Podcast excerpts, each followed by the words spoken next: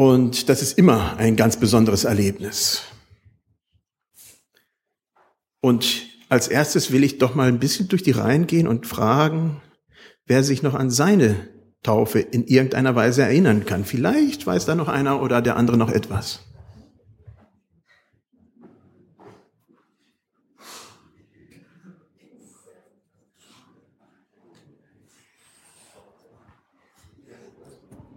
Ja, ich kann mich noch sehr gut an die Taufe erinnern. Ich wurde in Wössingen. Damals war das mit Untertauchtaufe nicht so üblich. Da war es eine Besprengungstaufe. Und ich habe mich sehr bewusst da entschieden, Jesus mein Leben zu übergeben.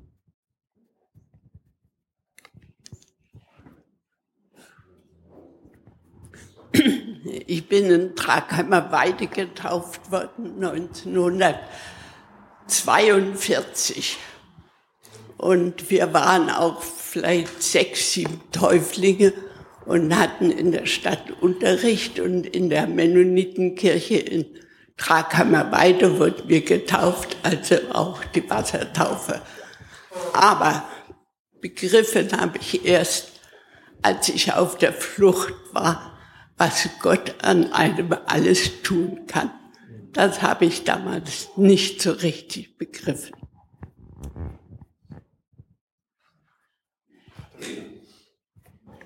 Ja, ich wurde im Jahr 1957 getauft mit 18 Leuten, aber das wurde, weil es verboten war, nachts vollführt. Das war nicht ganz so einfach, ohne Licht und alles, aber der See war so groß und, und dann war doch Licht irgendwie. Und äh, äh der Prediger hat dann ausgerufen, dass Johannes 6, 3,16, also hat Gott die Welt geliebt, dass alle, die an ihn glauben, nicht verloren werden. Das hat so geschallt, so laut, das kann ich nicht vergessen. Danke. Also das war in Russland unter Verfolgung.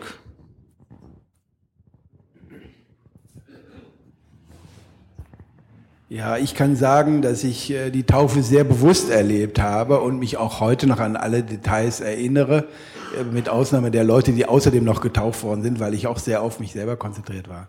Also mein Taufspruch, äh, den weiß ich auch noch auswendig, der hieß, die, Fra die Tauffrage lautete, willst du als ein rechter Christ dein Leben gestalten im Aufblick zu Gott und in der Nachfolge Christi, so wie dein freies Gewissen es dir befiehlt, so antworte ja. Und dann habe ich ja gesagt. Und genau diese Formel möchte ich eigentlich jedermann empfehlen. Genau das ist die Kernaussage, äh, die man äh, ähm, äh, hier mehr oder weniger unterschreibt. Ich muss allerdings sagen, wir haben Taufunterricht gehabt äh, bei dem Pfarrer Reuter in Krefeld. Damals war das ähm, da, der wiederholte im Wesentlichen das, was wir in der Schule schon gelernt haben. Ich kann mich überhaupt nicht beschweren über mangelnde religiöse Ausbildung äh, in den Grundlagen des Christentums. Seit der Volksschule, seit der Kindheit äh, bin ich da allerbestens versorgt gewesen. Und trotzdem, egal wie gut es in der Schule gelernt wird, es wird immer akademisch gelernt, intellektuell. Und dass der Glauben eine Herzenssache ist, das merkt man dann erst später. Und die volle Tiefe des Evangeliums, die volle Tiefe der christlichen Botschaft habe ich eigentlich erst ähm, äh, mitbekommen, als ich schon äh, deutlich über 20 war.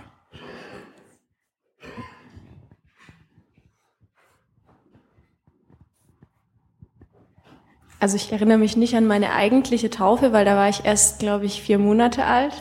Aber ich hatte mit 14 Konfirmation und habe in habe vom Anfang an, also ich wurde christlich erzogen und habe das auch immer so empfunden aber ich hatte so im Konfirmationsunterricht, habe ich zu Gott gefunden, würde ich sagen. Und deswegen war für mich auch die Konfirmation ganz bewusst ein Ja zu Gott und kein Ja zu einem riesen Familienfest.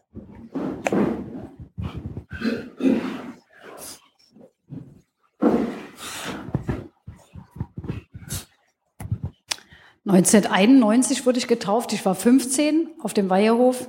Und ich weiß noch genau, ich habe immer vor diesem der Zeugnisteil, der wartet noch auf die zwei, äh, habe ich sehr gezögert, weil es immer von den Erwachsenen so gesagt wurde, du musst es total bedenken, das solltest du verstanden haben, du musst es in der Tiefe ergründet haben. Und ich danke Gott bis heute, dass es das Ja braucht und dass es seine Gnade ist und dass ich dann noch wachsen darf und nicht schon fertig sein muss mit der Taufe.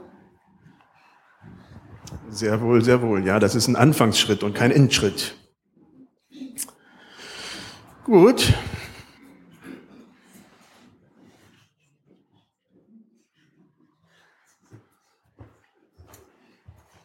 Ich denke, wir könnten noch vieles hören und das wäre alles mit Sicherheit äh, hochinteressant. Lebensbegegnungen, die uns prägen und das ist dieser Taufschritt auch. Und das war damals bei Johannes dem Täufer, denke ich auch so, wie wir es auch im Anspiel schon von Doris gesehen habe, haben, dass Leute bewegt wurden, verändert wurden. Und so kommen wir zum Text, der heute ist, Markus 1, 4 bis 8. Ups, sorry.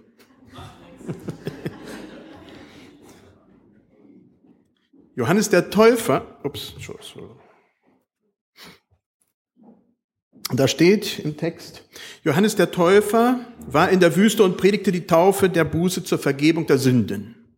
Und es ging zu ihm hinaus das ganze jüdische Land und alle Leute von Jerusalem und ließen sich von ihm taufen im Jordan und bekannten ihre Sünden. Johannes aber trug ein Gewand aus Kamelhaaren. Das wäre ja nochmal interessant gewesen, haben wir jetzt heute Morgen nicht gesehen. Und einen ledernen Gürtel um seine Lenden und aß Heuschrecken und wilden Honig.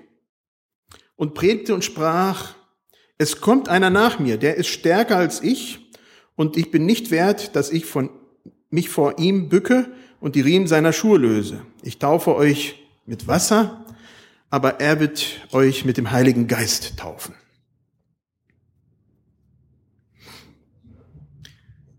So ungefähr sieht's heute aus bei Taufstellen im Jordan. Damals war der Jordan noch ein bisschen voller, das wird immer ein bisschen weniger, immer weniger, muss ein bisschen angesammelt werden an Stellen. Aber es war ganz was Besonderes und dahin pilgerte der Johannes und es kamen Scharen an Leute zu ihm, so wie hier bei einem Erlebnis. Johannes sein Taufen beginnt, beginnt die Erfüllung der Prophezeiungen. Lange Zeit hatte Gott nicht geredet und dann auf einmal kommt Johannes und dann fangen diese Geschichten vom Alten Testament an, von Jesaja, von Malachi und von einigen anderen Andeutungen, die wir im Alten Testament haben. Mir fällt in diesem Zusammenhang unweigerlich eigentlich immer Ezechiel 36 ein. Ich weiß nicht, wer da so ein bisschen das automatisch im Kopf hat, aber ich habe es automatisch im Kopf. Da klappert's in der Wüste, die Knochen äh, schwirren durch die Gegend und finden einer zum anderen. Auf einmal bilden sich um die Knochen Haut und auf einmal sagt Gott, dass er den Odem, den Atem da wieder einhauchen wird und wieder Leben in das Tote hineingeben wird. Ich denke automatisch, wenn ich daran denke, auch an Bones, die Knochenjägerin, wo da die Knochen zusammengefügt werden, aber Leben kommt dabei trotzdem nicht raus. Bei Gott sehr wohl. Johannes der Täufer war Vorreiter von Jesus. Seine Taufe war zur Umkehr und zur Vergebung. Johannes, Johannes taufte hauptsächlich Juden, die sich bereits zum Bundesvolk Gottes gehörig fühlten. Die wussten davon aber sie wollten einen Neuanfang. Es war ihnen nicht genug. Sie wollten von ihren schlechten Wegen ablassen. Sie sehnten sich was, nach was Neues. Und Johannes der Täufer war extrem erfolgreich. Hier steht, es ging zu ihm hinaus das ganze jüdische Land und alle Leute von Jerusalem. Das muss man sich mal vorstellen. Die pilgerten da en masse in die Wüste zu Johannes. Wer will nicht so erfolgreich sein? Und doch wird gerade dieser Erfolg von Johannes dem Täufer im Markus Evangelium im Gegensatz zu Jesu seinem Nicht-Erfolg dargestellt. Das ist so interessant. Von Jesus wird gesagt, er kam in sein Eigentum und die Seinen oder das Seine, das ist neutral, nahm ihn nicht auf. Dieser Kontrast wirkt für mich umso deutlicher, weil Johannes der Täufer immer wieder auf Jesus zeigt. Er ist derjenige, nicht ich. Ich bin's nicht wert, dass ich ihm die Schuhriemen, das waren damals so die Jesuslatschen, die da so einen Riemen oben hatten, also was komplizierteres als heute einfach einen Riemen zu lösen. Ich bin's nicht wert, darunter mich zu knien und diese Riemen aufzumachen. Immer wieder zeigt Johannes der Täufer hin auf Jesus. Nach ihm wird der Stärkere kommen. Wesentlich wichtigere. Dann haben wir die Wüste. Das ist so ein Bild. Es ist keine Sahara-Wüste mit Sand, die wir in Palästina vorfinden. Es ist eher so eine Steinwüste. Und der Johannes, der Täufer, hatte da, äh, ja, leicht andere Kleidung als gewöhnlich.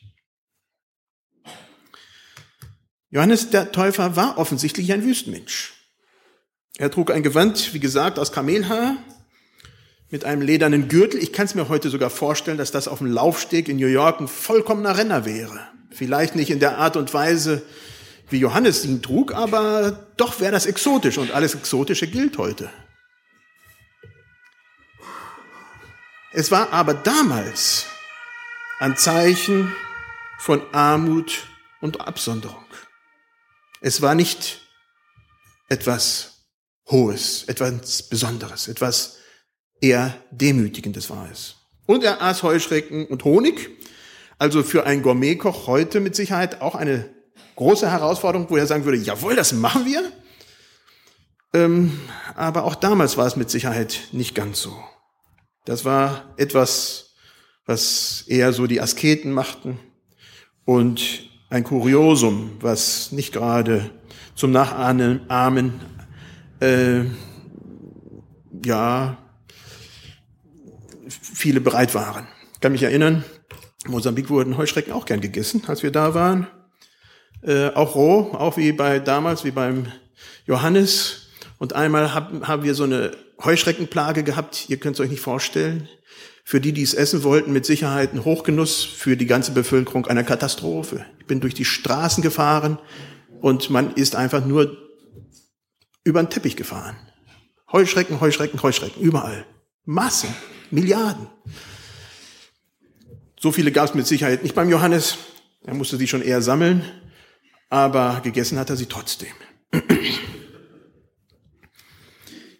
Johannes geprägt durch seinen, sein Leben in der Wüste und durch seine Diät wird später von Jesus als der Elia dargestellt.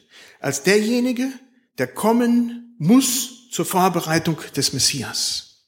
Das finden wir in Markus 9, einige Kapitel später. Die Wüste, von der hier die Rede ist, hat in der Bibel zwei Bedeutungen. Erstens, Israel ging durch die Wüste ins verheißene Land. Es war eine schlimme Zeit. Die Wüste war eine Zeit der Entbehrung, der Versuchung, der Härte, der Gefahr, des Bösen. Vieles geschah, was nicht gut war in der Wüste. Johannes der Täufer lebte in der Wüste und war mit ihr sehr vertraut. Die Leute aus Jerusalem kamen in die Wüste weil sie innerlich Wüste hatten. In der Stadt, wo es eigentlich besser war, hatten sie innere Leere, innere Wüste. Sie waren geistlich leer und wollten tanken. Und zweitens ist die Wüste in der Bibel aber auch ein sehr positiver Begriff. Sie gingen durch die Wüste ins verheißene Land. Es war ein Platz der Bundesschließung, wo Gott seinen Bund mit seinem Volk geschlossen hat. Es war auch ein Platz der Erwählung. Gott hat sein Volk in schlimmen Zeiten erwählt, da wo es ihnen wirklich schlecht ging. Gerade in der Wüste, wo es die zehn Gebote gab und, und, und. Es war auch eine Zeit, eine Zeit der Erneuerung, wo Israel sich neu zu Gott kehrte, nachdem sie gesagt hatten, wir wollen nicht gegen diese Völker im Norden kämpfen, die sind viel zu stark. Deswegen mussten sie ja erstmal durch die Wüste 40 Jahre. Und dann kam die Erneuerung trotzdem. immer wieder in Phasen. Johannes der Täufer stand für Erneuerung. Er lebte in einer Erneuerungsbewegung in der Wüste. Er gab diese Erneuerung weiter und forderte das Volk zur Erneuerung auf. Als Zeichen dafür wurden die Menschen von ihm damals getauft. Doch Jesus weist nicht auf sich hin. Ähm, Johannes weist nicht auf sich hin, sondern er weist, wie ich gesagt hatte, auf Jesus hin. Das ist natürlich ein Sketch, aber sehr klar. Nach mir kommt einer, der ist mächtiger als ich. Johannes deutet nicht auf sich hin, sondern sehr wohl auf seine Nachfolger, auf Jesus hin, sein Verwandter. Trotz seines großen Erfolges ist Johannes nicht auf sich fixiert. Besonders als die sagten, äh, als einige von seinen, seinen Jüngern wohlgemerkt, zu Jesus gingen und die anderen sagten, hey, das kannst du nicht dulden, das geht gar nicht, sagt Johannes. Ich muss abnehmen, er muss wachsen. Also das ist, äh, das sind Worte, die muss man sich mal wirklich auf der Zunge zergehen lassen. Also Jesus als der Wichtige, Jesus als der Größere, Jesus als der Stärkere, Jesus als der Würdigere, der mit einer stärkeren Taufe tauft. Er wird, steht hier, mit dem Heiligen Geist taufen und dadurch die Errettung der letzten Tage einläuten. Johannes sagt, es kommt nach mir einer, der ist stärker als ich und ich bin nicht wert, dass mich, ich mich vor ihm bücke und die Riemen seiner Schuhe löse. Ich taufe euch mit Wasser, aber er wird euch mit dem Heiligen Geist taufen. Heute taufen wir mit der Taufe Jesu, nicht mit der Taufe Johannes des Täufers. Ich will gar nicht unbedingt auf die großen äh, Dinge eingehen, aber das eine Wichtige dabei ist, dass durch das Leben Jesus der Heilige Geist auf die Menschen kam. Der Geist Gottes wurde durch das Leben Jesu freigesetzt. Das heißt nicht, dass wir bei der Taufe den Heiligen Geist bekommen, auch heute nicht Laura und auch heute nicht Bibiane, sondern der Heilige Geist ist durch Jesus überhaupt erst auf diese Welt in einer Art und Weise los äh, äh, äh, tätig geworden, wie es vorher nicht der Fall war. Vorher war es immer ganz speziell zu ganz bestimmten Anlässen der Propheten oder der Könige oder der Priester, wo der Heilige Geist wirkte, aber nicht normal. Und heute, durch Jesus, wirkt der Geist schon viel früher. Wir lesen im Neuen Testament, dass der Geist uns überhaupt fähig macht, zu Gott zu kommen. Er bereitet uns vor. Er ist da. Also in der Taufe haben wir nicht ein Pfingsterlebnis, wo der Geist Gottes ausgeschüttet wird, sondern wir haben den Geist Gottes, der uns zu sich ruft und uns zur Taufe, zur Nachfolge Jesu lenkt. In der Taufe gehen wir einen Bund mit Gott ein, dass wir diesen Weg des Glaubens mit Jesus gehen wollen. Heute werden wir nach dem Gottesdienst Bibiane und Laura taufen. Wir fahren dann nach Weingarten zum Baggersee. Ich hoffe, der Bibiane geht's auch gut genug. Sie ist ein bisschen erkältet, ja. Wir werden soweit möglich nach dem Gottesdienst hinfahren. Für mich ist diese Taufe was ganz Besonderes. Gott stellt sich zu Bibiane und zu Laura.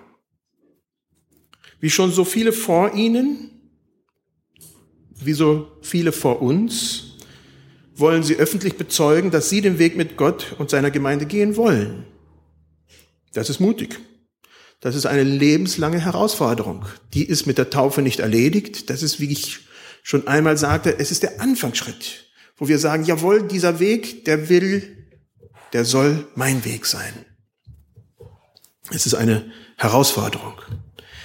Es ist aber dann auch eine Erinnerungsfeier, wo wir uns zurückerinnern dürfen und sagen dürfen, jawohl, den Weg bin ich gegangen, den Schritt bin ich gegangen. Herr, steh du zu mir. Doch vor allem ist es Gott, der sich zu uns stellt, der sich zu Laura stellt, der sich zu Bibiane stellt. Welch ein Geschenk. Soweit möglich stehen wir auf zum Gebet.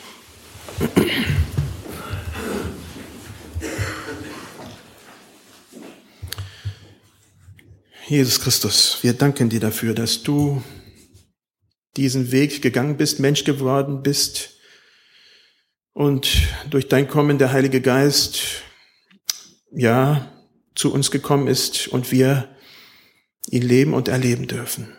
Dass wir wissen dürfen, dass du dich zu uns stellst als Menschen, uns begleitest, uns führst und zu dir, zu dich, ja, zu deiner Nähe führst. Dafür danke ich dir. Herr, du willst auch Bibiane und Laura begleiten in ihrem Leben und sie wollen diesen Schritt gehen. Und dafür sind wir dankbar, dass du sie zu dir gezogen hast und sie dieses auch bestätigt haben wollen in der Gemeinschaft dieser Gemeinde. Herr, segne du. Amen.